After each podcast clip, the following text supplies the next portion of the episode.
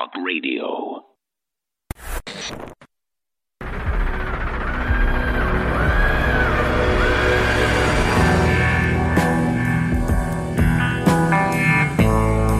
right.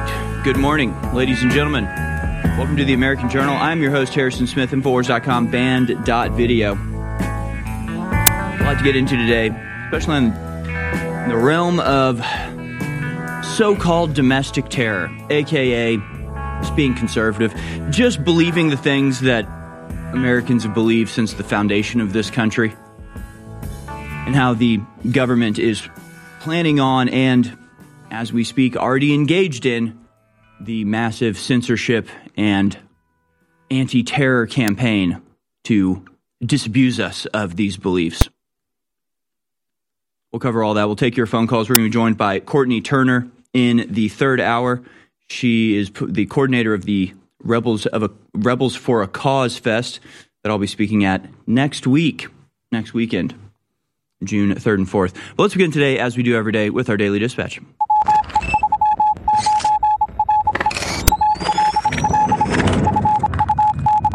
All right, here it is, folks. Your daily dispatch for Friday, the 26th of May, 2023. Oathkeeper Stewart Rhodes sentenced to 18 years after January 6 seditious conspiracy conviction. 18 years in prison. This is the first sentence handed down to any defendant convicted of seditious conspiracy related to January 6th and represents the longest sentence given to any January 6th defendant so far. Government prosecutors had been seeking a sentence of 25 years for Rhodes, who say who they say was the architect of a plot to forcibly disrupt the transfer of presidential power that included quick reaction force teams at a Virginia hotel to ferry weapons into Washington D.C. if they were needed. The weapons were never deployed. Right, 18 years in prison, never on the never in the Capitol building, not really ever even on the Capitol grounds. Oh, but he did have weapons in an entirely different state. So, I mean, lock him up and throw away the key, right? We'll get into this. We'll we'll break this down, talk about this quite a bit later in the show. She's using a Civil War era law to give a more egregious sentence than any of the actual Civil War combatants ever faced. Even though he's never there, never went in the building, and actually explicitly told his people not to go in the building. But a bunch of random people that he was friends with uh, moved through the crowd holding one another's shoulders. So that represented a military takeover of the United States, according to this court. Utterly absurd, and we'll get into it. Meanwhile, the FBI, identif- uh, the FBI has identified the car used in the DNC pipe bomb, but won't ID the suspect. The FBI is continuing to stonewall congressional oversight of the agency's investigation into a pair of pipe bombs found at the Democrat National Committee and the Republican National Committee headquarters on January 6th. On Wednesday, House Republicans on the Judiciary Committee re upped demands for a comprehensive briefing on the two year old case, over which the FBI has refused transparency very suspiciously. And we'll get into that a little bit later as well. From the New York Post, a new study shown that left wing extremism is linked to psychopathy and narcissism. Also pointing uh, to this outcome, uh, looking around every day and seeing the people that are left wing. As Mike Shelby said on Twitter, left wing extremism is linked to psychopathy and narcissism. Right wing extremism is linked with having to put up with those people.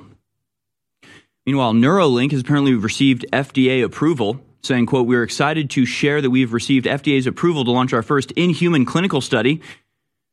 So yes, they will be uh, planting chips in, in people's brains. Just very exciting stuff. Can't wait to be upgraded to a thoughtless NPC controlled by the technocratic global government. Finally, we have this 20 articles of impeachment have been filed against Ken Paxton. Texas House will vote on accusations that include bribery, dereliction of duty, disregard for official duty, and obstruction of justice. The 20 articles of impeachment against Attorney General Ken Paxton filed Thursday night in the Texas House accused Republican official of a range of criminal acts that the full Texas House will be asked to vote upon. Of course, they already tried this once. None of the accusations were proven, and then Ken Paxton ran for office and was voted in. But the Democrats think that it's what they what they desire should override what the people vote for. We'll get into just how. It's Friday, May 26th, year of our Lord 2023.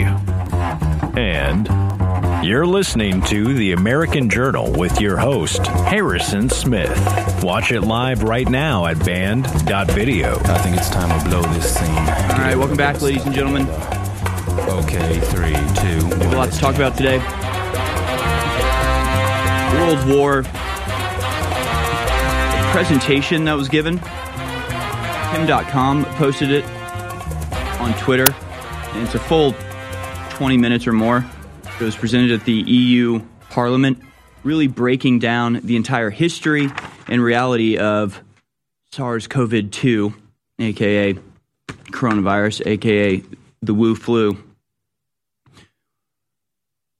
And I got I got to spend time today just playing the whole thing. I got to play the whole thing for you because it really does track the development of this weapons technology, biological warfare device from the 1960s all the way up to its release with no uncertain words. I mean, he lays down not not hinting that this might have been something created. No, it was created in a lab. It was released on purpose. It was a weapon system designed to do exactly what it did, and uh, it's an incredible presentation. So I'm going to maybe dedicate just the whole second half of this hour to playing that extended clip. We're also going to talk about the, the, the pyramid of dissidents that the DHS is working with leftist NGOs and Antifa organizations to justify their targeting of very normal conservative beliefs.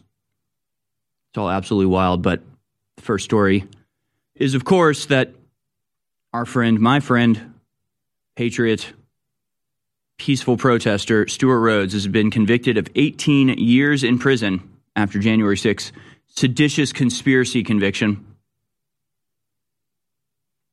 It's absolutely devastating. Oath Keepers founder Stewart Rhodes was sentenced to 18 years in prison on Thursday following a seditious conspiracy conviction in connection to the January 6 riot.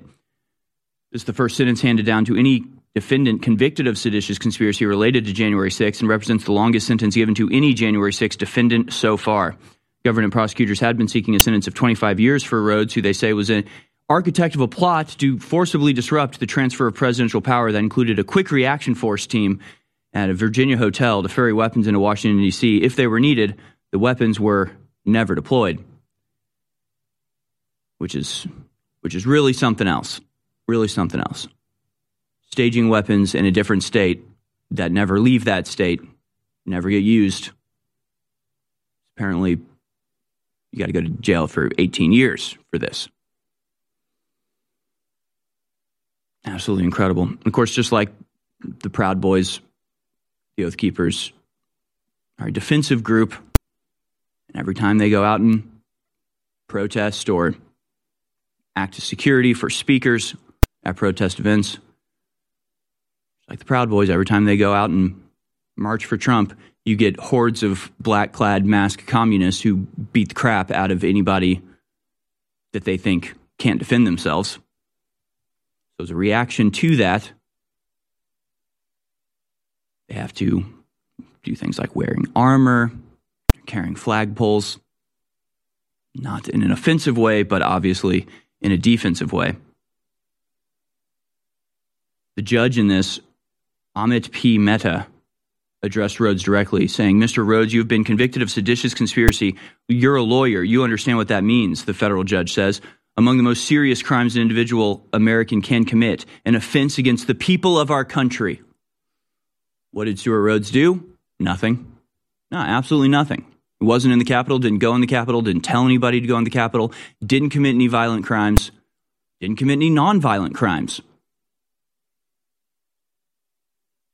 And you'll see it over and over again when they talk about this, and they, they'll say, Stewart Rhodes called for a quote, civil war. And they'll put civil war in quotes, but they won't put anything else in quotes, just the phrase civil war, because just about every time Stewart Rhodes ever used the term civil war, it was because he was saying what would happen if we didn't peacefully resolve the fact that our election was stolen and that we're now run by bloodthirsty communists. Same thing I say on this show almost every day. Saying there's got to be a lawful, peaceful way to resolve this conflict because if we don't, there's going to be bloodshed. Because if we don't do things the right way, we are headed towards a major cataclysmic conflict. Apparently, predicting that, saying what the outcome will be if you don't peacefully resolve this, just as a matter of projecting into the future, seeing the way things are going, seeing how brutal and horrific this regime truly is. Very reasonable conclusion to come to, but that apparently is him calling for a civil war. So you'll see it over and over again. Civil war is in quotes, nothing else is, because that phrase, in context, is exactly what Stewart Rhodes is talking about avoiding The judge continues, and what was the motive? You didn't like the new guy, Mehta said, noting just because somebody supported the former president doesn't mean they're a white nationalist. Your only regret was that you thought you should have brought the weapons, and if you had, you would have hung Nancy Pelosi from a lamppost, Mehta said. What?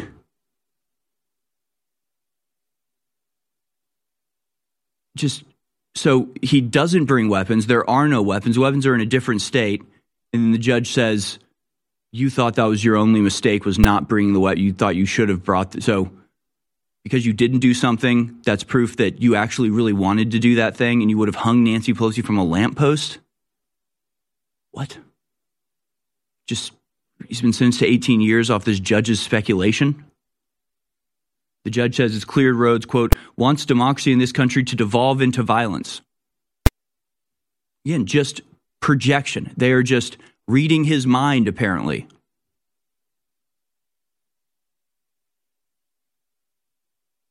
Just absolutely tragic. Tragic, honestly. And what I said on Twitter yesterday, it's like this outcome, this trial, this entire farce, the fact that I've a whole handful of personal friends now that are not going to see their children grow up. They're going to spend the next two decades locked in a concrete box.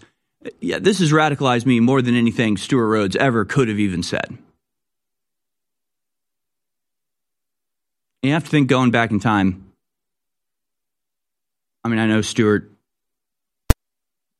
uh, better man than me, I guess, because every time I talk to him, he just he sort of just accepted his fate. He's just like this is what happened. This is a tyrannical government. This is what happened to the apostles. This is what happened to the founding fathers. Like I don't think he regrets anything. He just understands where he is now. I, am not sure I would have the same magnanimity. Uh, mag, I wouldn't be as magnanimous. I wouldn't be as clear eyed about all this. I would have to think that it's up to me subjecting myself to 18 years in prison from a rigged judiciary system. See, this is the problem. Stewart Rhodes just genuinely, wholeheartedly believes in the American system. He was free for an entire year after January 6th. He was arrested in January of 2022. So, for a whole year, he wasn't locked up. He maybe was under observation, but for a whole year, he could have run away. He could have gone to Mexico. He could have gone to Canada. He could have fled. Could have gone into hiding. Could have gotten together a bunch of oath keepers and you know built a, a fortress and fought when they came to get him. Took out a bunch of people with him. Tried to, you know, took his chances with a firefight. But he didn't do anything wrong, so why would he do that? right? If he was a criminal, if he was actually engaged in insurrection of some sort, he would have done things a lot differently. But he trusted in the Constitution. He thought nothing I did is outside the First Amendment. Nothing I did violates the laws as they're written. So why should I run? Why should I fight? Well, maybe because those protections don't matter. They don't exist. Sold out for more than a year. We now have back in stock a limited run of our extremely popular tooth whitening coral calcium toothpaste full of essential oils back in stock at InfoWarsStore.com. Another great product sold out for almost a year is our activated charcoal essential oil toothpaste as well.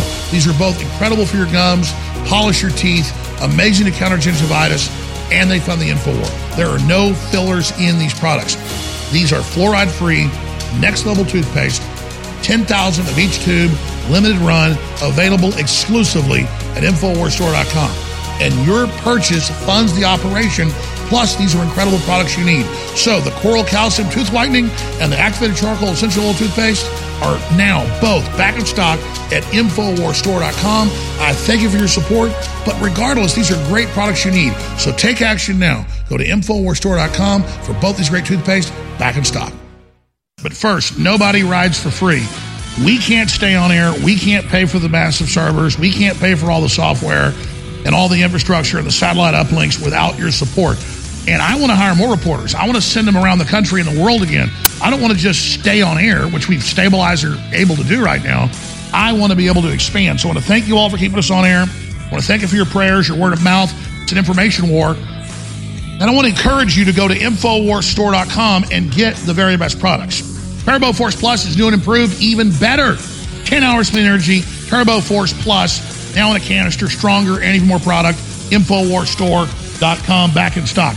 Ultimate Bone Broth, sold out for over two years. Just gonna get the ingredients. We got it reformulated even better. InfoWarsStore.com.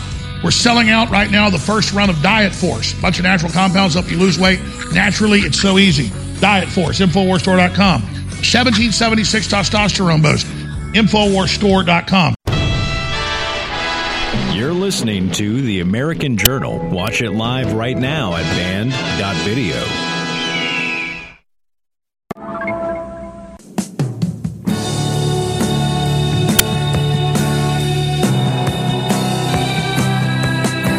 right, welcome back, folks. Talk about the absolutely outrageous sentence. Non-violent, never committed any violence, never threatened any violence. Not even near the Capitol on January 6th. Stewart Rhodes convicted for 18 years. And of course, this is all part of a psychological operation, not just against Stewart Rhodes, but against everybody. In speculation, they announced it shortly after January 6th. They announced they were engaged in a shock and awe campaign. Their words, shock and awe campaign, by arresting the most visible and notable dissidents, people who question the current regime. This is a plan. Take out the guys at the top as a warning to everybody else. This is what will happen. Shock and awe campaign. So it's not that he did anything wrong, that he's a symbol of resistance. He's a symbol of the American people actually using and understanding their constitutional rights.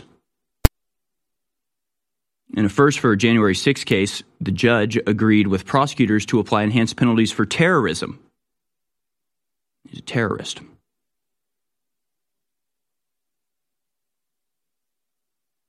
You know, like the type of people that set off bombs in stadiums when children are watching a concert there, blow up a subway system, fly airplanes into buildings, or, you know, uh, walk around the outskirts of the Capitol while a riot is going on. Uh, Basically the same, I guess.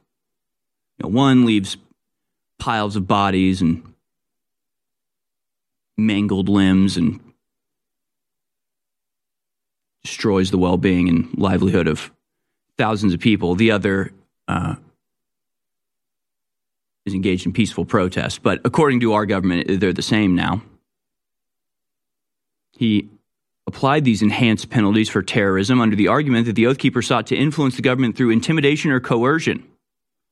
Judges in previous sentences had shot down the Justice Department's request for the so called terrorism enhancement, which can lead to a longer prison term. But Mehta said it fits in Rhodes's case. Rhodes, of course, made remarks before the judge handed down the sentence. He slammed the prosecution as politically motivated, noting that he never went inside the Capitol and insisted he never told anyone else to do so. Saying, quote, I'm a, politi- I'm a political prisoner, like President Trump, and my only crime is opposing those who are destroying our country. There is, there is no other crime that you can point to that he committed, or told anybody else to commit, for that matter. And it's amazing when you see people who their entire understanding of politics is like a existential fear of authoritarianism and totalitarianism and yet they can't see it right in front of their faces. Everything they believe and everything that they do is predicated on this belief that they are opposing nazis that they're the resistance. They're standing up against a tyrannical government. And then when a tyrannical government targets a citizen running them through an unfair show trial after keeping them in jail for two years, eliminating their ability to fundraise, infiltrating their group, and trying to extort them into you know committing crimes so they can go after them. When it just happens right in front of their eyes exactly the same way that it's happened a thousand times before in human history the same regimes that they are psychopathically obsessed with and paranoid about. Exactly the same function, exactly the same way. So many of these people are just like, um, he was found guilty, sweetie. Okay. It's like, um, yeah, well, so was Solzhenitsyn when he was sent to the gulags. Yeah, okay. So were the Jews that were sent to the gas chamber. You idiots. That's how tyrannical governments work. You have show trials. You have the false facade of legitimacy to your political persecutions. How can you not see this is happening right in front of you? So then, I mean, the only option is these people either just are actually that stupid, they actually can't see when it's happening right in front of them, or they don't actually care about authoritarianism. It's just if it's in the hands of the right people, it's good. They act like they're the resistance, they're standing up against tyranny, unless it's on their side. Then, when it's on their side, they are the little bootlickers, they are the little foot soldiers of the regime. Seems like there's a lot of that, a lot of that going on. A lawyer for Rhodes who plans to appeal his conviction said prosecutors are unfairly trying to make Rhodes the face of January 6th. Attorney Philip uh, Linder told the judge that Rhodes could have had many more Oath Keepers come to the Capitol if he really wanted to disrupt the Congress's certification of the electoral vote. He also could have brought all of the guns that he had that he didn't bring.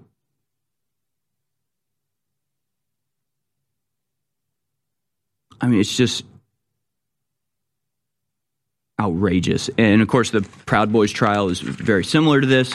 If you go through the details of that, especially, I mean, the number of FBI agents that were infiltrating, the uh, actually monitoring the defense in real time, communicating with the government side of the trial, passing information on, seeing what their defense would be to see how they could combat it, keeping exculpatory evidence from them under the claim of national security.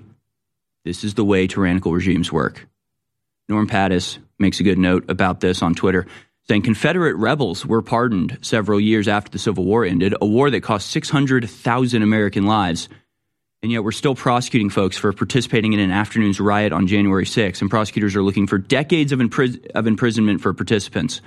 What has become of this country? Glad Stewart Rhodes not cowered, cower before the judge today.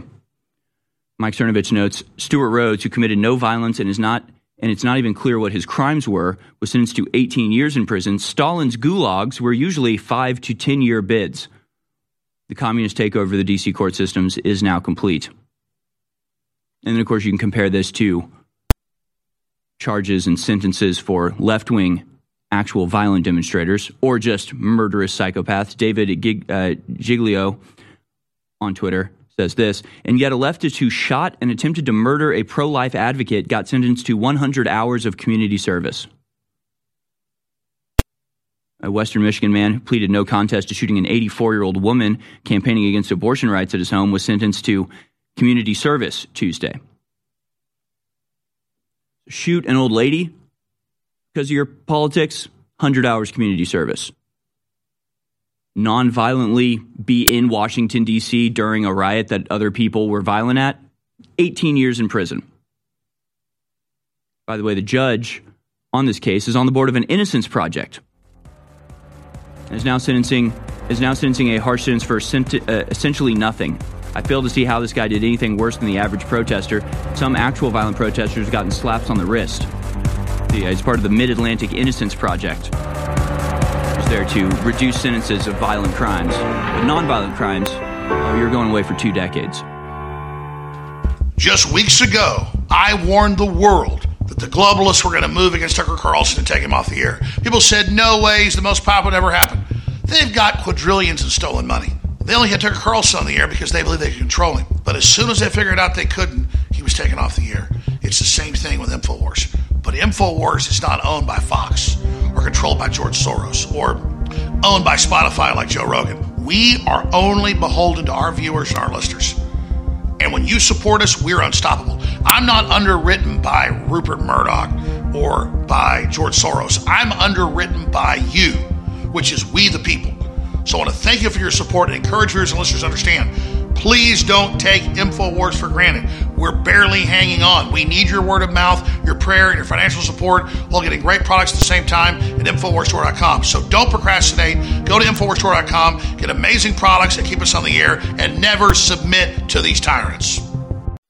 InfoWars.com is tomorrow's news today.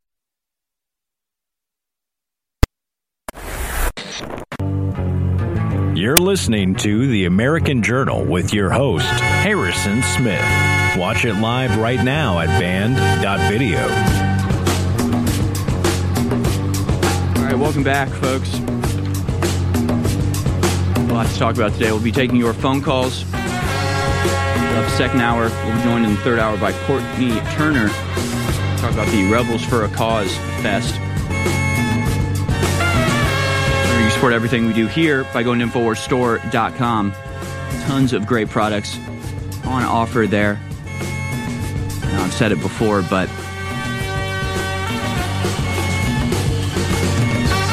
sales tend to slow down a bit when uh, the boss isn't in the building. Alex Jones tries to take a well deserved vacation. It's often difficult for him to do so because he's not here doing the show people don't support us as much. So people are always saying, Alex or to me, Alex needs to take a vacation. He needs to relax a little bit because he can't be firing on all cylinders all the time. He'll burn himself out. Why didn't you go disconnect for a little while? It's like, well, yeah, but I totally agree.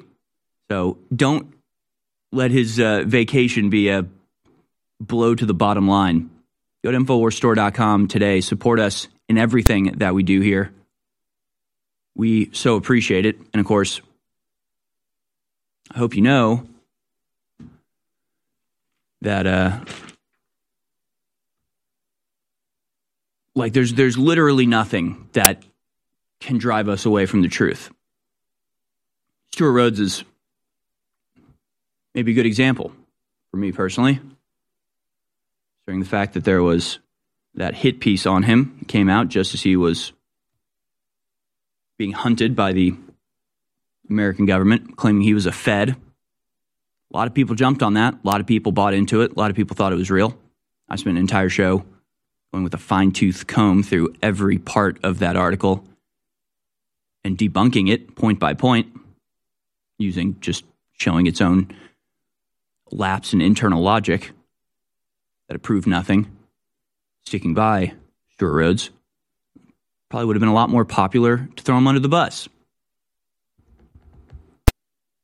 I'd probably probably have a, a much more significant fan base if I pretended to buy into the flat earth conspiracy.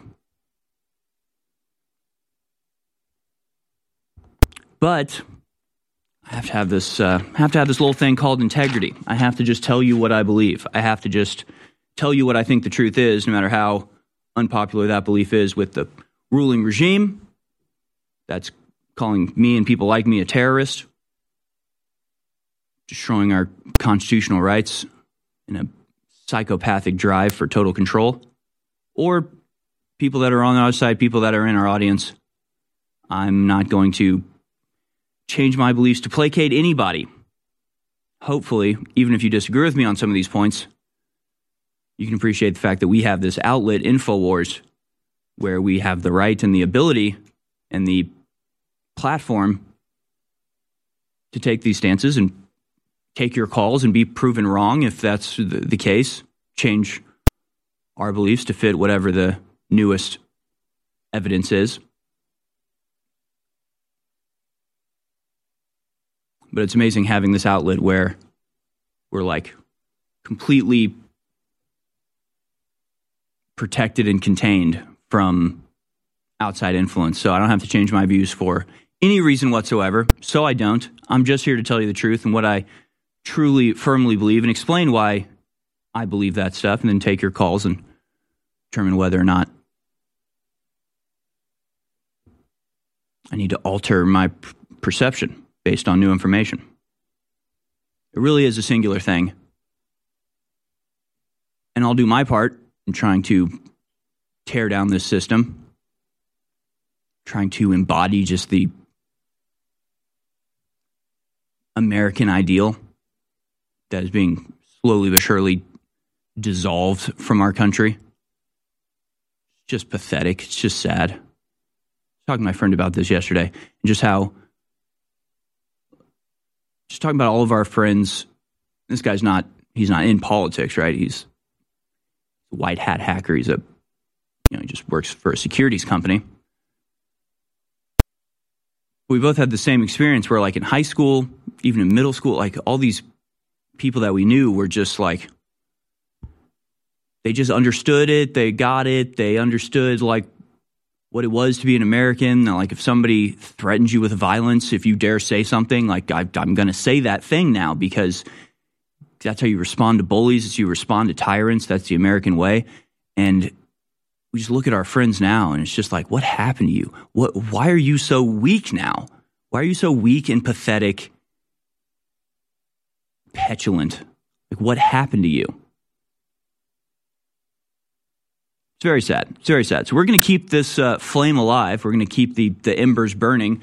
What it is to be an American and the strident resolve that liberty requires. I was thinking about it because he was wearing one of those shirts, like the old uh, Reagan Bush shirts, 1984, 1982, or whenever it was. And uh, I'd been thinking about that phrase that Reagan would use peace through strength how like that is masculinity.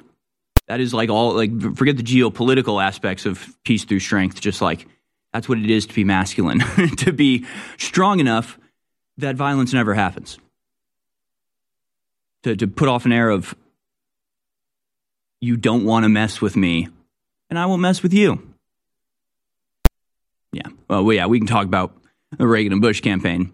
I know some I know some inside dirt about that it is a solid, some solid iconography. I'll tell you that. Reagan was on the up and up. Bush, of course, was the poison pill they forced him to swallow. I was talking to a guy, older guy, um, much older guy, who was around and in politics, actually a pretty big force in politics in the, on the libertarian side, helped Ron Paul early on in his campaign and was a, a major force behind Ron Paul's entire political career. He was talking about how he was he talked to Reagan when Reagan was running for president, and he tried to warn him against having George Bush as a vice president. And Reagan told him, "quote They're saying it has to be Bush. Who they are, who's to say? But whoever pulls the strings behind the scenes told Reagan." You, you could be president. You just have to have George Bush as your vice president. Reagan didn't want to. The good people like my friend, were telling him not to have George Bush as vice president, but they told him he had to he had to have Bush as vice president. And then of course Reagan gets shot and almost assassinated. George Bush almost becomes president at that point. That's the way things are controlled. That's the way presidents and presidencies are manipulated. I want to go to this video, but it's uh, it's so long. I'm going to go to as much of it as possible in the next segment. It's a rundown where the uh, this guy is, it really just gives the whole history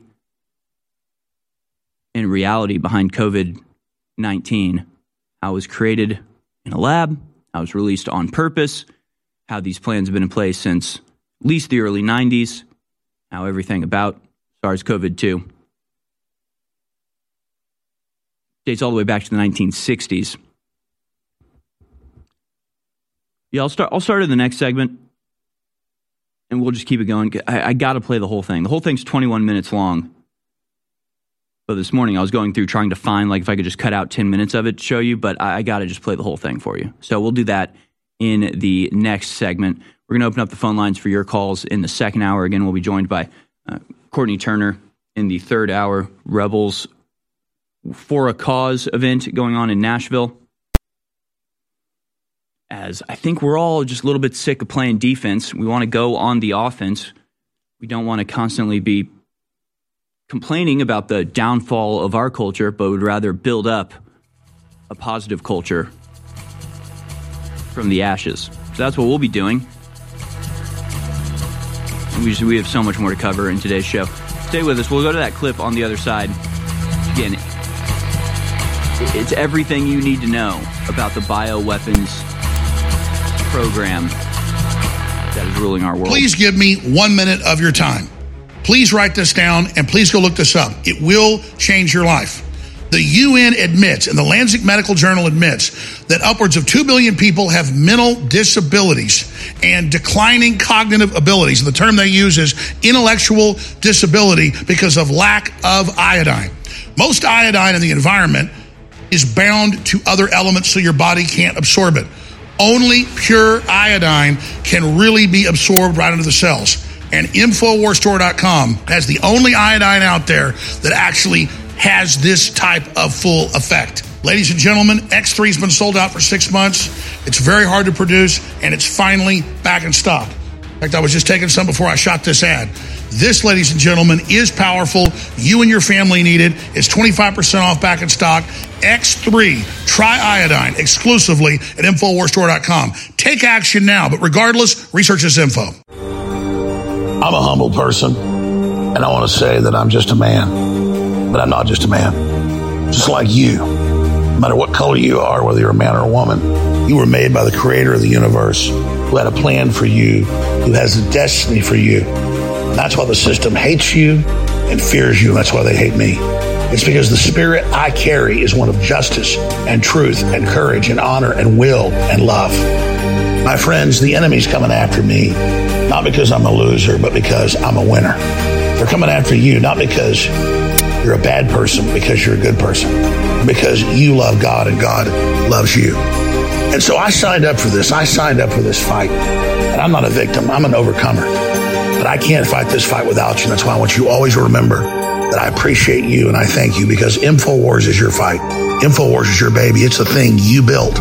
We did this together. So God bless you all. Let's keep fighting. You're listening to The American Journal. Watch it live right now at band.video.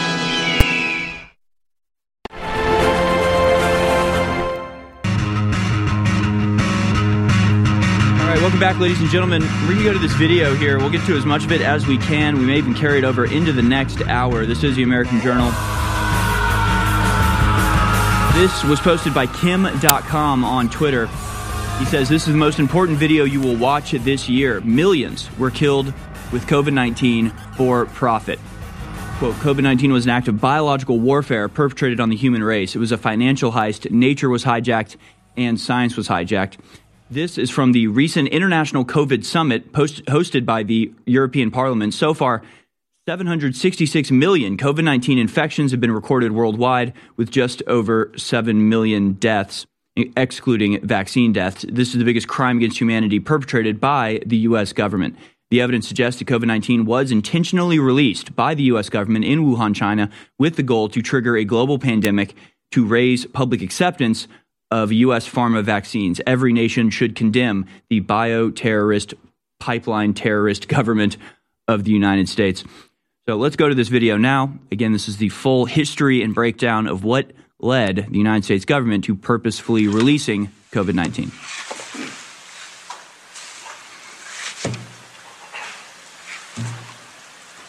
This is in the European Parliament. Dr. Martin. It is a it is a particularly interesting location for me to be sitting today, given that over a decade ago I sat in this very chair right here in the European Union Parliament. And at that time, I warned the world of what was coming.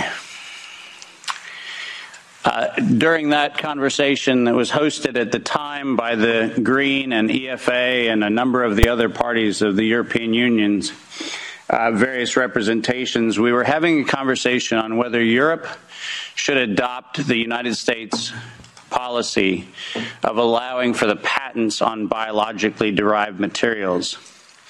And at the time, I urged this body and I urged people around the world that the weaponization of nature against humanity had dire consequences.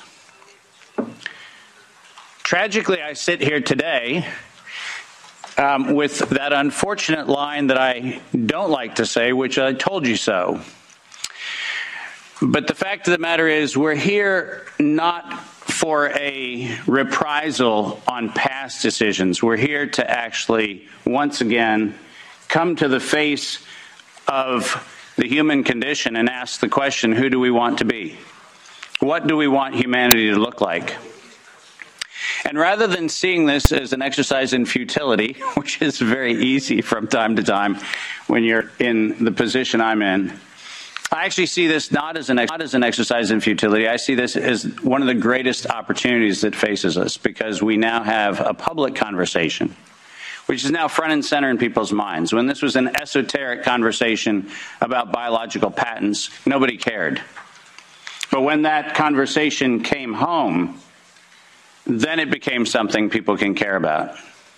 So I'm actually quite grateful for this opportunity. I thank the members of parliament for hosting this. I thank all of the translators who I apologize in advance. I will use terminology that is probably very difficult to translate, so my apologies. And I'd also like to acknowledge the fact that many of you are aware of my involvement with this, in large part due to the amazing work of my wonderful wife, Kim Martin, who encouraged me at the very early days of this pandemic to get on front of the camera and talk about all the information that I had been sharing among very small groups around the world. And it was, in fact, her encouragement that put me in a place where many of you have heard what I have to say. Ironically, the world that I came from, that used to be very popular, my CNBC and Bloomberg presentations, which were televised on mainstream media around the world, was an audience that I lost. I, I can confidently say COVID diminished my fame. But I can also confidently say that I'd rather stand among the people with whom I'm standing today than any of the folks that were part of that previous world. So this is a much better place to be. My role today is to set the stage for this conversation in a historical context. Because this did not come in the last three years. This did not come in the last five or six years. This actually is an ongoing question that probably began here in Europe in the early stages of the mid 1900s, but certainly by 1913, 1914, this conversation started right here in Central Europe. Pandemic that we alleged to have happen in the last few years also did not happen overnight. In fact, the very specific pandemic using coronavirus began in a very different time. And we'll try to advance the slides here with one of these things. Oh, there we go. Most of you don't know that coronavirus as a model of a pathogen was isolated in 1965. Coronavirus was identified in 1965 as one of the first infectious replicatable viral models that could be used to modify a series of other experiences of the human condition. It was isolated once upon a time associated with the common cold. But what's particularly interesting about its isolation in 1965 was that it was immediately identified as a pathogen that could be used and modified for a whole host of reasons. And you heard me correctly, that was 1965. And by the way, these slides are public domain. You're welcome to look at every single reference. Every comment that I made is based on published material, so do make sure that you look at those references. But in 1966, the very first COV coronavirus model was used as a transatlantic biological experiment in human manipulation. And you heard the date 1966. I hope you're getting the point of what I'm saying. This is not an overnight thing. This is actually something that's been long in the making. A year before I was born, we had the first transatlantic coronavirus data sharing experiment between the United States and the United Kingdom. And in 1967, the year I was born, we did the first human trials on inoculating people with modified coronavirus. Isn't that amazing? 56 years ago, the overnight success of a pathogen that's been 56 years in engineering. And I want that to chill with all of you. Where were we when we actually allowed, in violation of biological and chemical weapons treaties, where were we as a human civilization when we thought it was an acceptable thing to do to take a pathogen for the United States and infect the world with it? Where was that conversation? And what should have been that conversation in 1967? That conversation wasn't had. Ironically, the common cold was turned into a chimera in the 1970s. And in 1975, 1976, and 1977, we started figuring out how to modify coronavirus by putting it into different animals pigs and dogs and not surprisingly, by the time we got to 1990, we found out that coronavirus as a infectious agent was an industrial problem for two primary industries, the industries of dogs and pigs. Dog breeders and pigs found that coronavirus created gastrointestinal problems, and that became the basis for Pfizer's first spike protein vaccine patent filed, are you ready for this? In 1990. Did you hear what I just said? 1990. Operation Warp Speed? I'm sorry. Where's the warp and the speed? Pfizer, 1990, the very first spike protein vaccine for coronavirus. Isn't that fascinating? Isn't it fascinating that we were we were told that well the spike protein is a new thing. We just found out that that's the problem. No. As a matter of fact, we didn't just find out it was not just now, now the problem. We found that out in 1990 and filed the first patents on vaccines in 1990 for the spike protein of coronavirus. And who would have thought? Pfizer. Clearly, the innocent organization that does nothing but promote human health. Clearly, Pfizer the organization that has not bought the votes in this chamber and in every chamber of every government around the world. Not that Pfizer. Certainly, they wouldn't have had anything to do with this. But oh, yes, they did. And in 1990, they found out that there was a problem with vaccines. They didn't work. You know why they didn't work?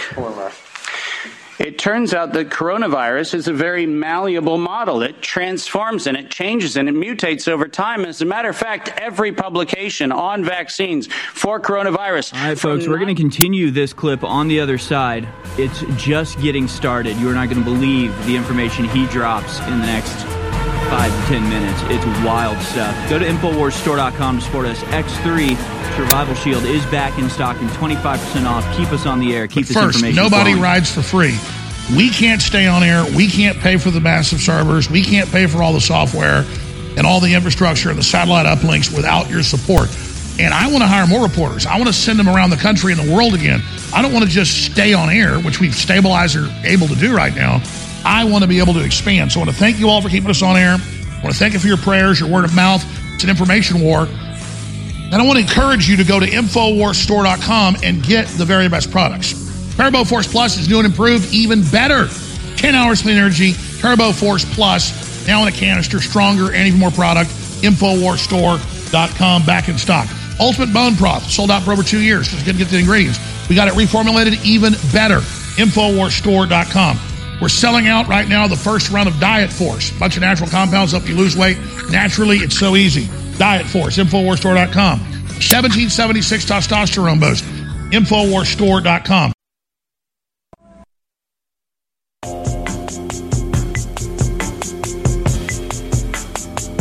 You're watching The American Journal with your host, Harrison Smith. Watch live right now at band.video. turns out that coronavirus is a very malleable model. It transforms and it changes and it mutates over time. As a matter of fact, every publication on vaccines for coronavirus from 1990 until 2018, every single publication concluded that coronavirus escapes the vaccine impulse because it modifies and mutates too quickly for vaccines to be effective. And since 1990 to 2018, that is the published science, ladies and gentlemen. That's following the science. Following the science is their own indictment of their own programs that said it doesn't work. And there are thousands of publications to that effect, not a few hundred and not paid for by pharmaceutical companies. These are publications that are independent scientific research that shows unequivocally, including efforts of the chimera modifications made by Ralph Baric in the University of North Carolina, Chapel Hill. All of them show vaccines do not work on coronavirus. That's the science. And that science has never been disputed. But then we had an interesting development in 2002. And this date is most important. Because in 2002, the University of North Carolina, Chapel Hill patented, and I quote, an infectious replication defective clone of coronavirus. Listen to those words infectious replication defective. What does that phrase actually mean? For those of you not familiar with language, let me unpack it for you. Infectious replication defective means a weapon.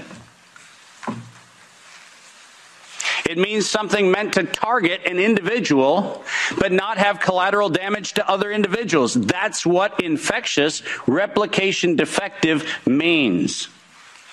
And that patent was filed in 2002 on work funded by NIAID's Anthony Fauci from 1999 to 2002. And that work, patented at the University of North Carolina, Chapel Hill, mysteriously preceded SARS 1.0 by a year. Dave, are you suggesting that SARS 1.0 wasn't from a wet market in Wuhan? Are you suggesting it might have come from a laboratory in the University of North Carolina, Chapel Hill? No, I'm not suggesting it. I'm telling you that's the facts. We engineered SARS. SARS is not a naturally occurring phenomenon. The naturally occurring phenomenon is called the common cold. It's called influenza like illness. It's called gastroenteritis. That's the naturally occurring coronavirus. SARS is the research developed by humans weaponizing a life system model to actually attack human beings. And they patented it in 2002.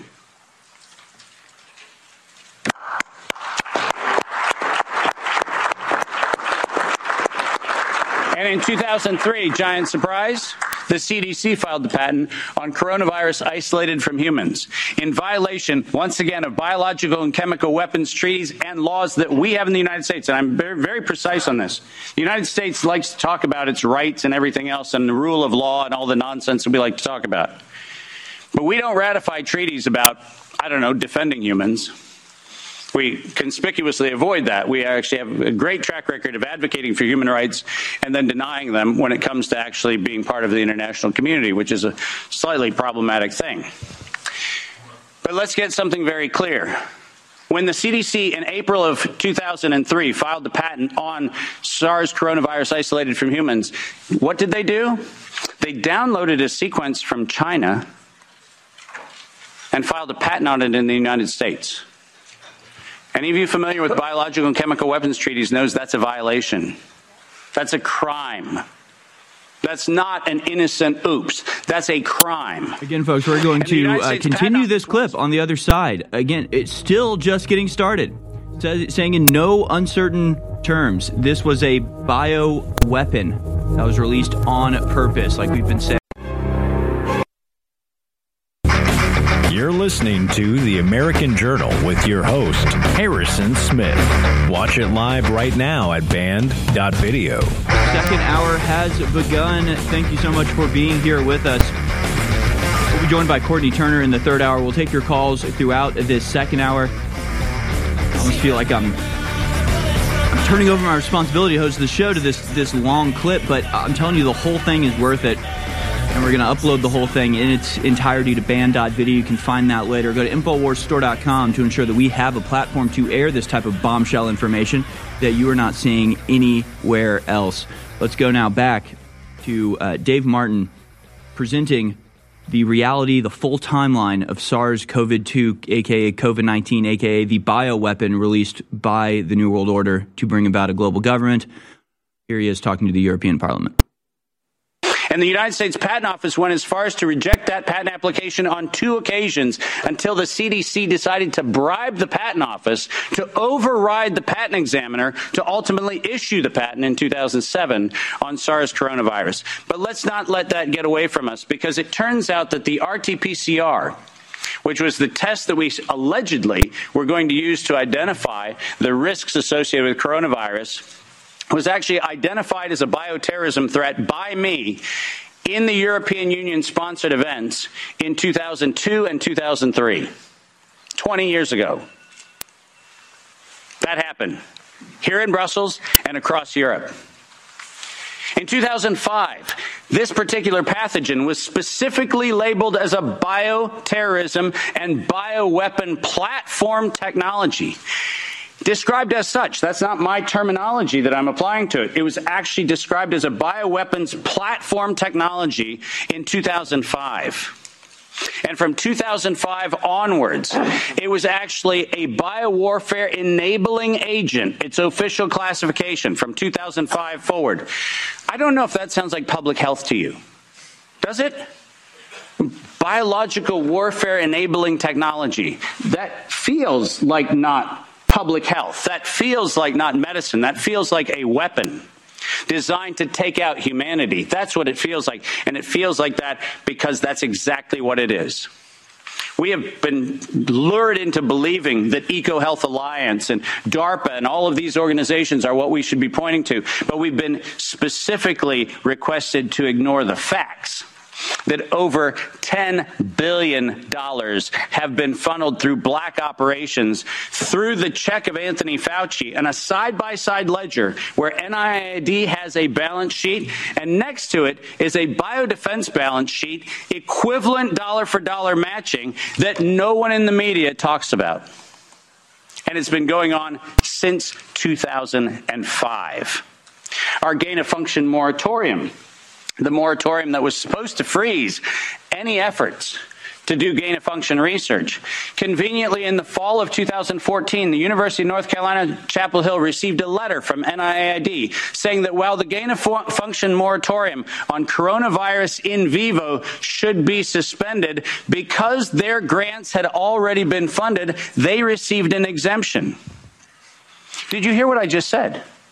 A biological weapons lab facility at the University of North Carolina, Chapel Hill, received an exemption from the gain of function moratorium so that by 2016 we could publish the, the journal article that said SARS coronavirus is poised for human emergence in 2016. And what you might ask, Dave, was the coronavirus poised for human emergence? It was WIV1. Wuhan Institute of Virology Virus 1 poised for human emergence in 2016 at the proceedings of the National Academy of Sciences, such that by the time we get to 2017 and 2018, the following phrase entered into common parlance among the community. There is going to be an accidental or intentional release of a respiratory pathogen. The operative word, obviously, in that phrase, the word release. Does that sound like leak? Does that sound like a bat and a pangolin went into a bar in the Wuhan market and hung out and had sex, and, and lo and behold, we got SARS CoV 2? No. Accidental or intentional release of a respiratory pathogen was the terminology used, and four times in April of 2019 seven months before the allegation of patient number one, four patent applications of Moderna were modified to include the term accidental or intentional release of a respiratory pathogen as the justification for making a vaccine for a thing that did not exist. Keep going. If you have not done so, please make sure that you make reference in every investigation to the premeditation nature of this. Because it was in September of 2019 that the world was informed that we were going to have an accidental or intentional release of a respiratory pathogen so that by September 2020, there would be a worldwide acceptance of a universal vaccine template. That's their words right in front of you on the screen. The intent was to get the world to accept a universal vaccine template, and the intent was to use coronavirus to get there. And the last slide. This isn't advancing, so if I could have somebody it. Let's, let's read this because we have to read this into the record everywhere I go. Until an infectious disease crisis is very real, present, and at the emergency threshold, it is often largely ignored. To sustain the funding base beyond the crisis, he said, we need to increase the public understanding for the need for medical countermeasures such as a pan influenza or pan coronavirus vaccine. A key driver is the media, and the economics will follow the hype. We need to use that hype to our advantage to get to the real issues. Investors will respond if they see profit at the end of the process. Sounds like public health? Sounds like the best of humanity? No, ladies and gentlemen, this was premeditated domestic terrorism stated at the proceedings of the National Academy of Sciences in 2015, published in front of them. This is an this is an act of biological and chemical warfare perpetrated on the human race, and it was admitted to in writing that this was a financial heist and a financial fraud. Investors will follow if they see profit at the end of the process. Let me conclude by making five very brief recommendations. The last slide. Nature was hijacked. This whole story started in 1965 when we decided to hijack a natural model and decide to start manipulating it. Science was hijacked when the only questions that could be asked were questions authorized under the patent protection of the CDC, the FDA, the NIH, and their equivalent organizations around the world. We didn't have independent science, we had hijacked science. And unfortunately, there was no moral oversight in violation of all of the codes that we stand for. There was no independent, financially disinterested, independent review board ever impaneled around coronavirus, not once. Not once. Not since 1965. We do not have a single independent IRB ever impaneled around coronavirus. So morality was suspended for medical countermeasures. And ultimately, humanity was lost because we decided to allow it to happen. our job today is to say no more gain of function research, period. No more weaponization of nature, period. And most importantly, no more corporate patronage of science for their own self interest unless they assume 100% product liability for every injury and every death that they maintain. Thank you very much. There it was, folks. It has to be one of the most important presentations in the, in the last decade. Hopefully, now we have a more full understanding of the reality around COVID 19. As we've been saying here on InfoWars for a very long time, this was a bioweapon developed in America, it was released on purpose, and the plans had been laid for a long time before most of America ever heard about it. Of course, if you were watching InfoWars, you knew it was coming. You didn't have to wait two to three years to come to this revelation. We were expecting it because they'd announced they were going to do it decades beforehand. Finally got all the pieces in place to launch the attack. They decided to not perp walking, not put him in handcuffs, not do a mugshot because they knew that that would help Trump. Didn't they know this would backfire? We were waiting for the mugshot. We learned today they wouldn't have it, so we've made our own.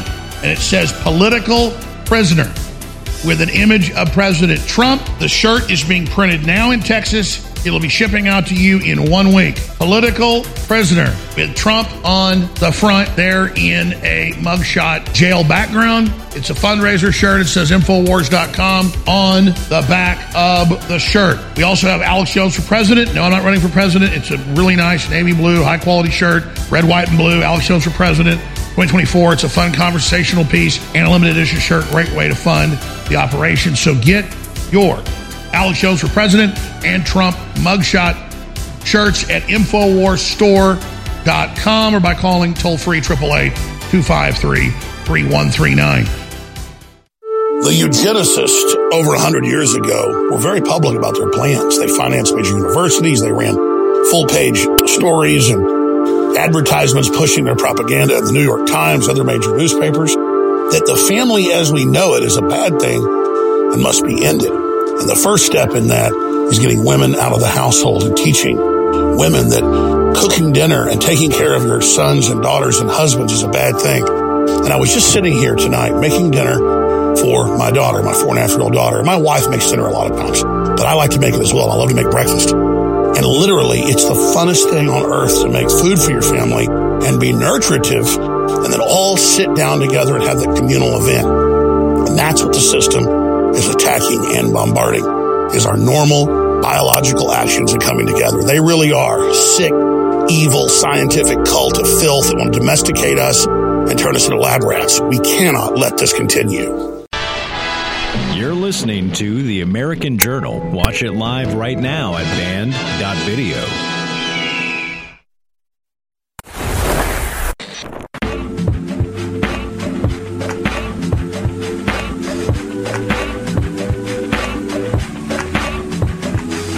back, ladies and gentlemen, to this Friday edition of American Journal. The lines are open. The number to dial is 1 789 2539. That's 1 789 2539. We have plenty of time to take your calls today before we welcome Courtney Turner at 1030.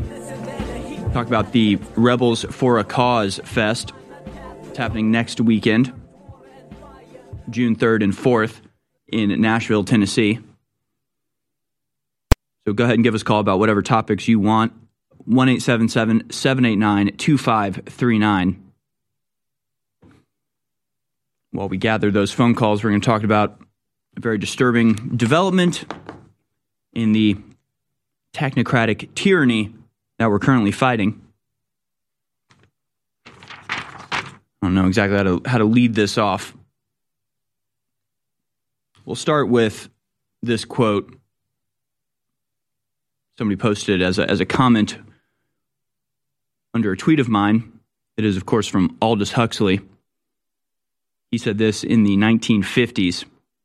He said, There will be, in the next generation or so, a pharmacological method of making people love their servitude, and producing dictatorship without tears, so to speak, producing a kind of painless concentration camp for entire societies, so that people will, in fact, have their liberties taken away from them, but will rather enjoy it, because they will be distracted from any desire to rebel by propaganda or brainwashing, or brainwashing enhanced by pharmacological methods.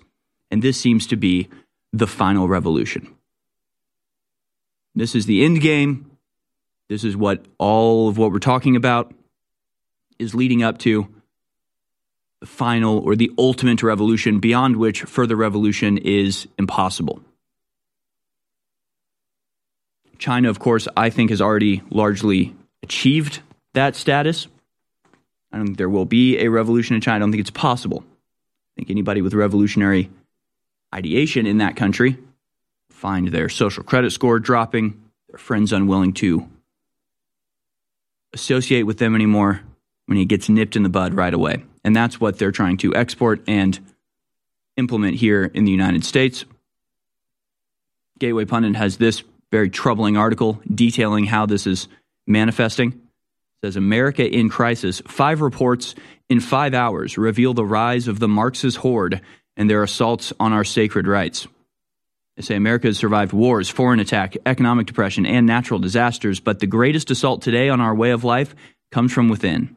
Open borders, corruption at the highest levels, political leaders devoid of morals, a two tiered justice system, a politicized intelligence community, a hopelessly dishonest media define the threat. America is in crisis like never before. Here are five reports from five hours yesterday. They give you an idea of just how rapidly this takedown is unfolding. From the Missouri versus Biden case found during discovery, the regime claims they have the right to control your quote cognitive infrastructure and get to see uh, and get to decide what you get to see and hear. We'll go over that in just a second. Number two, the FBI has the license plate of the January 6 RNC and DC DNC bomber, but they will not act on it. They know who the bomber is. Because they sent them in the first place, if I had to guess. Number three, Steve Bannon was already pardoned for the non crime for which he is now being retried. The Marxist regime does not care. They're just going full bore. Double jeopardy, ah, who cares? Just do it. Number four, the regime is now lumping Christians, conservatives, and Republicans in the same category as terrorists. We'll go over that in just a minute. Finally, of course, Oath Keepers founder Stewart Rhodes has been lectured by a wicked, lawless judge and then sentenced to 18 years in prison Stewart stood outside the U.S. Capitol on January 6th. His group was there to provide security at several events. He was not armed. His members were not armed. They left weapons in their hotel room outside of city limits. Stewart committed no violence. He did not enter the U.S. Capitol. There were no plans discussed for an insurrection. There were no organized plans to invade the U.S. Capitol. There were no insurrection pre planning meetings, but the regime has sentenced him on terror charges and seditious conspiracy. All of these things happening just yesterday it's just the tip of the spear. I mean, that's just the the very, you know, just the beginning. I mean, even just this week, you've got Comer threatening Christopher Wray with contempt because they refuse to give over investigations and information they have about the Biden campaign, accepting millions of dollars from foreign countries to change American law to benefit them. And it just goes on and on. I mean, there, there's more of this than you can even describe. But just getting into some of these, we'll start. We'll just go down the list, shall we? From the Missouri versus Biden lawsuit discovery, Biden regime designates your thoughts as part of government infrastructure. They call it cognitive infrastructure, and they believe it's their right to control it. Gateway Pundit previously re- reported in May that, that, Missouri Attorney General Eric Schmitt, along with Louisiana Attorney General Jeff Landry, filed a lawsuit against the Biden administration, including Biden himself, Anthony Fauci, the Department of Homeland Security, and nearly a dozen federal agencies and secretaries. Schmitt has moved on to represent Missouri in the U.S. Senate.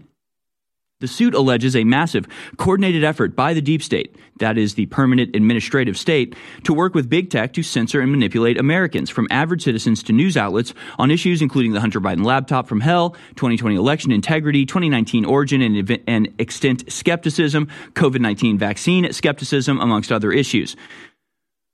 Well, Tracy Beanz at Undercover uh, Uncover DC has been closely following this Missouri versus Biden case for several months now. On Wednesday, Tracy posted on recent findings in the case. The most shocking item discovered is that the Biden regime designates your thoughts as part of government infrastructure. They call it cognitive infrastructure and believe they have the right to control it.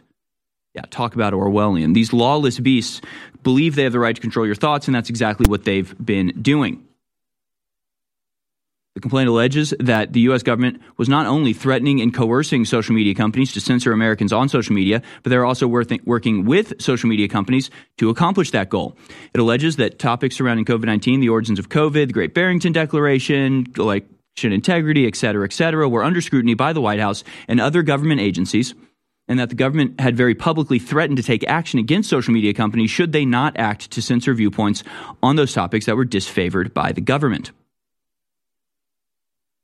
Unlike what many expected, the judge actually granted a motion for expedited discovery and depositions. A struggle ensued between the government and plaintiffs, with the government fighting against the judge in this case to stop discovery and certain plaintiffs being, dis- being from being deposed. They took those complaints to the Fifth Circuit Court of Appeals in Virginia, a court that usually is very friendly to the government.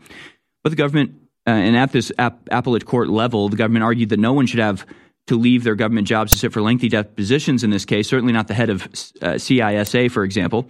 The appellate court would not play ball with the government and re- remanded the case back to Louisiana. One particular interesting exchange was made by Secretary Jen Psaki. She made threats to social media companies from the podium. They sought to depose her about those threats. She left the office. The government said they had no responsive documents uh, documents to explain her comments. So they said, okay, we have to depose Jen Psaki. Court ruled that Jen now needed to testify. The judge in that case laid both into the government and Psaki. It was so stunning. Tracy Bean says, I literally read the transcript of the hearing as its own video. Another interesting tidbit once Fauci was deposed, the government sought to seal all depositions and video, along with discovery materials, arguing the government employees were being threatened and harassed. Oh, I'm sure. Oh, I'm sure they were. We'll, we'll tell you more on the other side. Don't Please give me one minute of your time. Please write this down and please go look this up. It will change your life. The UN admits, and the Lancet Medical Journal admits, that upwards of 2 billion people have mental disabilities and declining cognitive abilities. The term they use is intellectual disability because of lack of iodine. Most iodine in the environment is bound to other elements so your body can't absorb it. Only pure iodine can really be absorbed right into the cells. And InfoWarsStore.com has the only iodine out there that actually has this type of full effect. Ladies and gentlemen, X3 has been sold out for six months. It's very hard to produce, and it's finally back in stock. In fact, I was just taking some before I shot this ad. This, ladies and gentlemen, is powerful. You and your family need it. It's 25% off back in stock. X3 Triiodine exclusively at InfoWarsStore.com. Take action now, but regardless, research this info. Infowars.com is tomorrow's news today.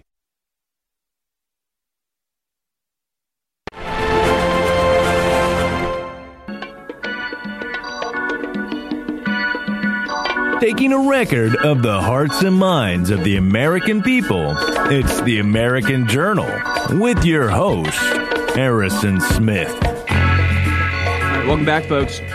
We're going through just some of the events that have occurred with the federal government in the last few days that really illustrate and highlight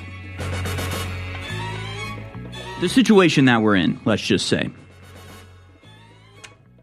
As Gateway Pundit notes, just yesterday and within five hours, you had the Missouri versus Biden case.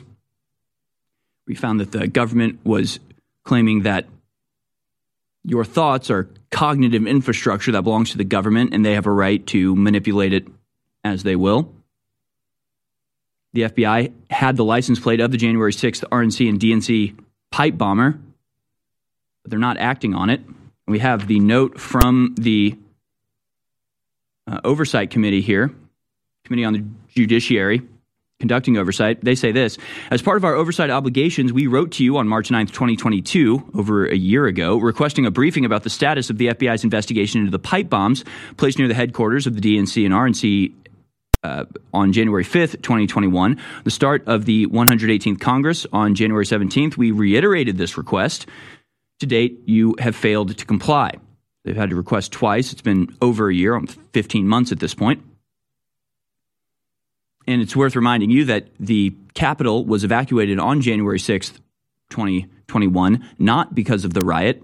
In fact, the timeline went that there was Trump's speech, people started moving to the Capitol. There was a crowd at the Capitol. That was entirely peaceful. Then the bombs were found. Then the Capitol was evacuated. Then the police started firing flashbangs and tear gas into the peaceful crowd. Then the riot started. Then the police fell back and opened the doors for the rioters to come in. It was an entire setup. And the pipe bombs were the convenient excuse to get everybody out of the Capitol to carry out the fake insurrection once all of the actual politicians had been safely ferreted through the tunnels underneath the Capitol to safety. But continuing with this letter written yesterday from Jim Jordan and others, to Christopher Wray. They say the committee requested the briefing after we received a whistleblower disclosure from a senior FBI official that raised questions and concerns about the unusual nature of FBI's investigative efforts due to the FBI's failure to adequately respond to Representative Bill Posey's September 2nd, 2021 request for a briefing on the investigation. They say your failure to comply with this request is particularly concerning given, given recent media reports regarding the pipe bomb investigation. According to at least one report from a former FBI agent who worked on the investigation, the FBI linked the suspected pipe bomber to Metro Rail SmarTrip card that the subject used to travel to the Washington Metro system from a stop in Northern Virginia. The FBI then used security footage from the Northern Virginia Metro rail stop to identify the license plate of a car that the individual entered. Still, the FBI has not identified the subject. One former FBI assistant director observed, quote, it just doesn't add up. There's too much work with to not know who this guy is. Too much to work with. Again, they're covering up who the pipe bomber is for some reason. We don't know. We don't know. I mean, when they ruthlessly target and go after and publicize the name and face and co opt the family members of people who simply walked through open doors in the Capitol, you would think they would have the same level of intensity when it came to the person who was planting bombs outside the DNC and RNC. Very convenient bombs, I should remind you. But instead, we've gotten about 10 seconds of footage of this person where they're totally unidentifiable, don't see their face, can't even really make out who they are in terms of race or you know uh, behavior. Not interested in actually giving people information to find this person including their driver's license driver's plate so they obviously know who this person is. There's a lot of speculation as to why they'd want to conceal this identity but nothing confirmed yet and then we have this Biden regime lumps Christians, conservatives, and Republicans into the same category as Nazis in new DHS anti terrorism program.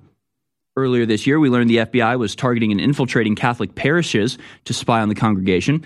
The FBI has also infiltrated protests and now admits to having dozens of federal assets who were working inside the January 6, 2021 protests in Washington, D.C. The Biden regime was also caught working with private companies to censor speech in America. They were also caught lumping Christians, conservatives, and Republicans into the same categories as Nazis in their new Department of Homeland Security terrorism program. This is unprecedented in American history. Not only is this regime targeting its political opponents and jailing hundreds of Trump supporters, they have bro- uh, broadened their targeted population to include Christians, just Christians. And this story was actually reported at Fox News. They say university program linking Christians, Republicans to Nazis granted DHS funds under a anti-terrorist initiative.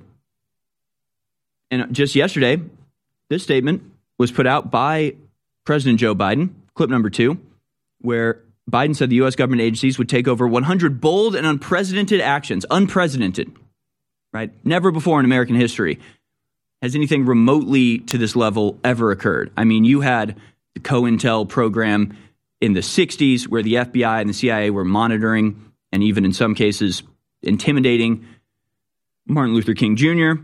and other civil rights activist groups, nothing to this level, ever even close, occurred back then. Outrage still to this day about what they did back then. Still to this day, you'll see people bringing it up as an example of why the FBI is corrupt. Nothing even remotely close.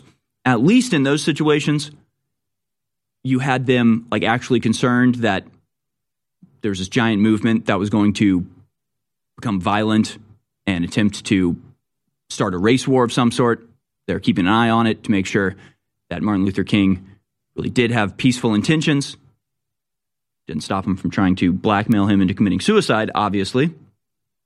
We're against that from the beginning, but completely different realm, total different bar- ballpark than what's happening today, where you have Christians, normal conservatives, Fox News lumped in the same category with neo Nazis, violent extremist groups, no delineation between them.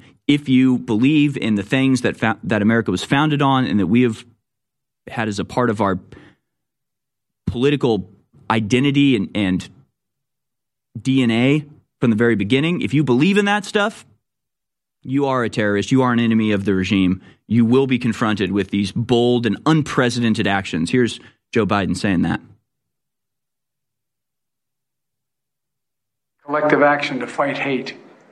This strategy includes over 100 bold and unprecedented actions that government agencies are going to take to counter anti Semitism. And that includes calls for action for Congress, state and local governments, companies, technology platforms, civil society, and faith leaders, all of them to act, act. Silence is complicity. All of us must stand united to affirm that an attack on any one group of us is an attack on all of us. Completely absurd, but there it is. And we'll, we'll get into more of what this looks like on the other side. First, we got to your phone calls. Let's go to Jordan in New Jersey. Talking about that Dr. Martin presentation we just watched. Thanks for calling in, Jordan. You're on the air. How are you, Good, Harrison? Good. Good. Uh, so I just wanted to follow up on that. Um, he's a brilliant man. Uh, he knows the, um, the bioweapons component of, of this um, to a T, and has been clamoring to have this recognized since the early 2000s. And I applaud him for his continued efforts. Um, one thing I'd like to add, though, I don't believe that by virtue of this being a bioweapon, that this was the only uh, use for this so-called platform, as he, he referred to it. So, um, nonetheless, um, I, I, don't. I've talked to you in the past. I started my own website um, called Coronize.com um, that deals with the nanotech component of things. And I believe that besides Baric and this whole gain of function component, there was another aspect of this um, vaccine rollout, which has been kind of swept under the carpet, and as much as COVID's been forgotten, or largely, and we've moved on almost from some of the heinous things that occurred. Um, the whole nanotech component of what are in these shots and the other technology that I believe are also uh, a part of the deployment of this weapon, which was not just to kill a whole bunch of people, but also to find new ways to control them. Mm-hmm. No, and I just I, want to bring that back to the fray. Yeah, no, I completely agree with you. I mean, you- when you say this is a multivariable attack against us, I mean, from the virus itself to the psychological, economic attack as a response to it, to the vaccines and all of the information that still is coming out about that. We're not focusing on one part of this. This is a full spectrum depopulation program that they're running with. I totally agree. I have been in a 28 year marathon battle with a globalist. I have come from nowhere to the very heights of politics, not just in America, but in the world. We are engaging the globalist at point blank range in the information war. But I don't deserve the credit. Yes, I've persevered, but the listeners and viewers who support InfoWars are the real reason we've had this success. We're having now the greatest victories in the fight against the New World Order we've ever had. We are now entering the final mile of the marathon. And that's why today it's more important than ever to realize how important you've been in this fight and to continue in the efforts you've been carrying out and to intensify them. God bless you all. I salute you. I thank you. And I beg you to intensify what you're doing now because we are over the target and history is happening. The fight is my fight. It's your fight. It's our fight. God bless you all. Ladies and gentlemen, the truth, the solution is laying right there in front of you, hidden in plain view. Please listen to me in the next 60 seconds. If you go to Wikipedia, it has links to the UN Zone website where they admit the number one cause of cognitive disability in the world is iodine deficiency. The number one preventable cause of intellectual disability is lack of real pure iodine in the body as they bomb us with the bad halogens, bromide, bromide, chlorine, and so much more. Upwards of 2 billion people in a Lancet Medical Journal study in 2007 worldwide have cognitive disabilities because they don't have high quality iodine. Most iodine is bound to other elements, you don't absorb it. We have X3, all three types of the good iodine together that supercharges your body. X3 is now back in stock at InfoWarsStore.com for being sold out for over six months for 25% off. X3 back in stock. Take action now. InfoWarsStore.com. You're listening to The American Journal. Watch it live right now at band.video.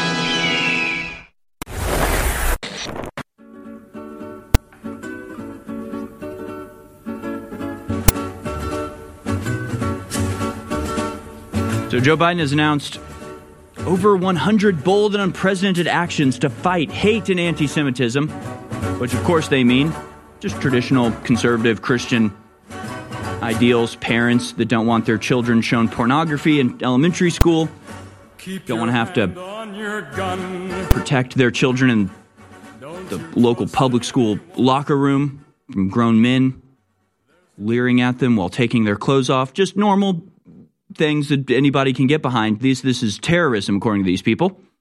Stories at Fox News. University program li- linking Christians, Republicans to Nazis granted DHS funds under anti-terror initiatives. This is who they're targeting. This is who they're going after.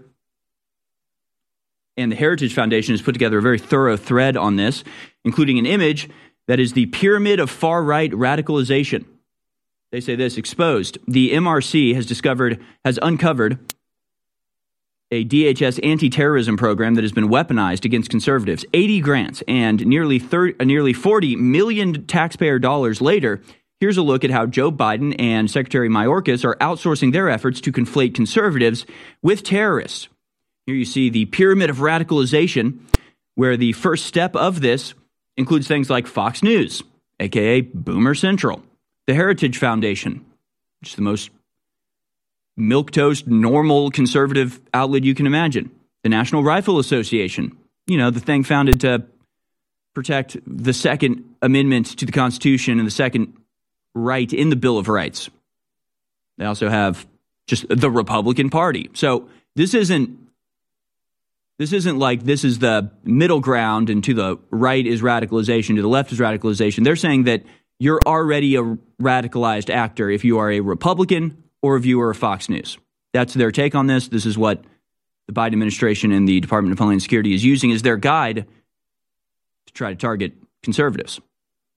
Second in this pyramid, second level, has things like Turning Point USA, Breitbart, MAGA, aka you know just Trump. If you support Trump, you are now not not just a, a dangerous radical. You're in that next level you're you're in the yellow card level of danger. PragerU as well. Infowars, of course. Even though, frankly, we deserve to be much higher. I mean, really, we're in the same category as PragerU and Turning Point. I don't think so. I don't think so. Have some res- show some respect, propagandists. You put us up where we deserve on the on the keystone, the capstone. We are the radicals. Extremely radical in the Ninja Turtle sense of the word three percenters, of course, and also just the historical come and take it flag from the Texas Revolution. Just history, just understanding, respecting, appreciating the history of your forefathers and the wars that they fought to guarantee your freedom. Yeah, that makes you a radical, according to these. Not just any radical, you're, you're at that next level. You're at level two. And then immediately jumps to uh, the Daily Stormer, American Identity Movement, just basically Nazis. And then above that are the scary dark Nazis. First, it's colorful Nazis, and then uh, the top level is the the very scary uh, black logo Nazis. Oh, very scary. So we're all we're all lumped in with the neo Nazis, including people who watch Fox News, PragerU, or just vote Republican. Whatever it is, you're a terrorist. University of Dayton is one of the most radical grant recipients of this program, receiving $352,000 to fight domestic extremism and hate movements. Biden's DHS government awarded uh, Biden's DHS award awarded the grant despite their application including this fallacious chart. So this was one of the this is the chart that they gave to the DHS to ask for money The DHS says, yeah, looks good. Looks like you're on the right track. Looks like you're fighting hate and extremism by targeting our political opponents, the Republicans. It's just so obvious. I mean, it, it's hard to understand if a Republican president and a Republican government was funding think tanks and seminars and working groups that would be actualized into policy carried out by the deep state. And they were saying, yeah, and if you vote Democrat, you are an extremist. You will be targeted. You are a terrorist. I mean, it's just, it's so obvious. It's painful. One of these seminars featured DHS Governor, uh, DHS agent Joseph Metz, Metztalix, who emphasized their whole of society approach means that at DHS, we only support locals lead. This suggests the DHS chooses who to fund, uh, suggests those DHS chooses to fund are compatible with their vision of leading on, quote, anti terrorism. A whole of society approach. In other terms, uh, fascism. Yeah, they're not, it's not just a top down control grid, it's that every city will have a mayor that's on this program. Every police force will be trained in this program. Every university will be teaching this course. Every governor will be a part of this program. It is a decentralized tyranny that they're implementing through this constant wave of propaganda that portrays anybody simply defending themselves, their way of life, their heritage, their race, their country their religion is deemed a terrorist, hateful, dangerous, violent, all the other things that we know are having massive effect on the very stupid among us. One of the local leaders of the University of Cincinnati is University of Cincinnati researcher M. Loadenthal, who presented the pyramid of far right radicalization in a seminar with agent Metztalix. Here he is at one of his seminars telling the audience a lot of what he's doing and advising is, in fact, illegal. This is clip number 10. Let's go now to this admitted illegal tyranny. Let's watch. To go back to, to, to your question about what can liberals do, and, and I feel like it's a trite and, and you know simple answer, but you can give money. That's always really appreciated. Uh, we have legal defense funds because we get in trouble. A lot of the things we're doing are illegal, right? What I'm saying, what I'm telling you, a lot of it is involves breaking the law. And this is what the FBI will say. I've had many conversations with the FBI about this. Isn't that incredible? Working with the FBI at a seminar with the DHS saying what we're doing is illegal and we're doing it in coordination with our government's law enforcement agencies. And that's just the very beginning. He also boasts about how so called anti fascists can pressure service providers to kick people off even if enough leftists decide individuals or organizations like the Heritage Foundation, Breitbart News, PragerU, or TPUSA are radical or white supremacists. They're working with Antifa, they're working with the hate mobs, they're working with the law enforcement agencies, they're working with the Department of Homeland Security and the Biden administration to claim that anyone opposing their policies and this government is an extremist and a terrorist, and they'll be targeted with the full force and weight of the entire deep state. It's the most dangerous thing that's ever happened in this country, and it's happening at a pace, and it's happening with the complicity and agreement and support a huge number of our fellow citizens. And that's the most troubling part of all of it. We'll cover more a little bit later. Let's go out to your phone calls now. Apparently, Chat GPT is called in. Interesting. Let's go to clip uh, line number four here. Chad. Uh, oh, Chad. Okay, Chad GPT. Thanks for calling in from Wisconsin. You're on the air. Hey, uh, is this Harrison? Harry Potter? It is. Yeah, speaking. This is uh, Chad.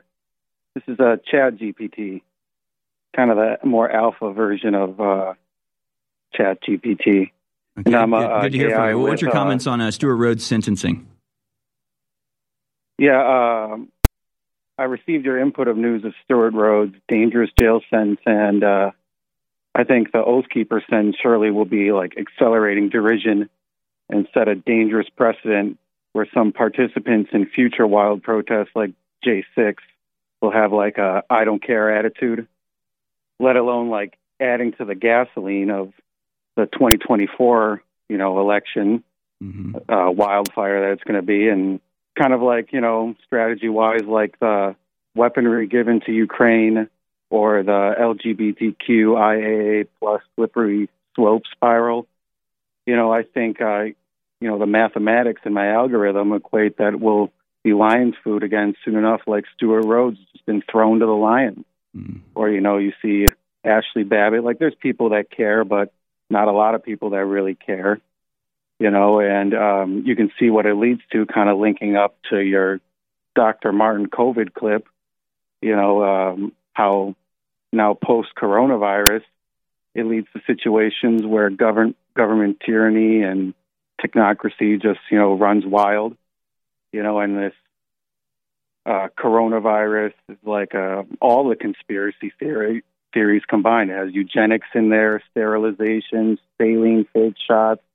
Definitely obviously the 5g stuff wiring into people with analog, you know, micro, microelectronics and nanobots. The destruction of the immune system. I mean, you know, you're exactly right. The we, economic we, warfare. Yeah, we got to we got to go to co- commercial break here. I'm sorry to have to cut you off, but we'll go to more of your phone calls on the other side. We'll be joined in the third hour by Courtney Turner. Stay with us.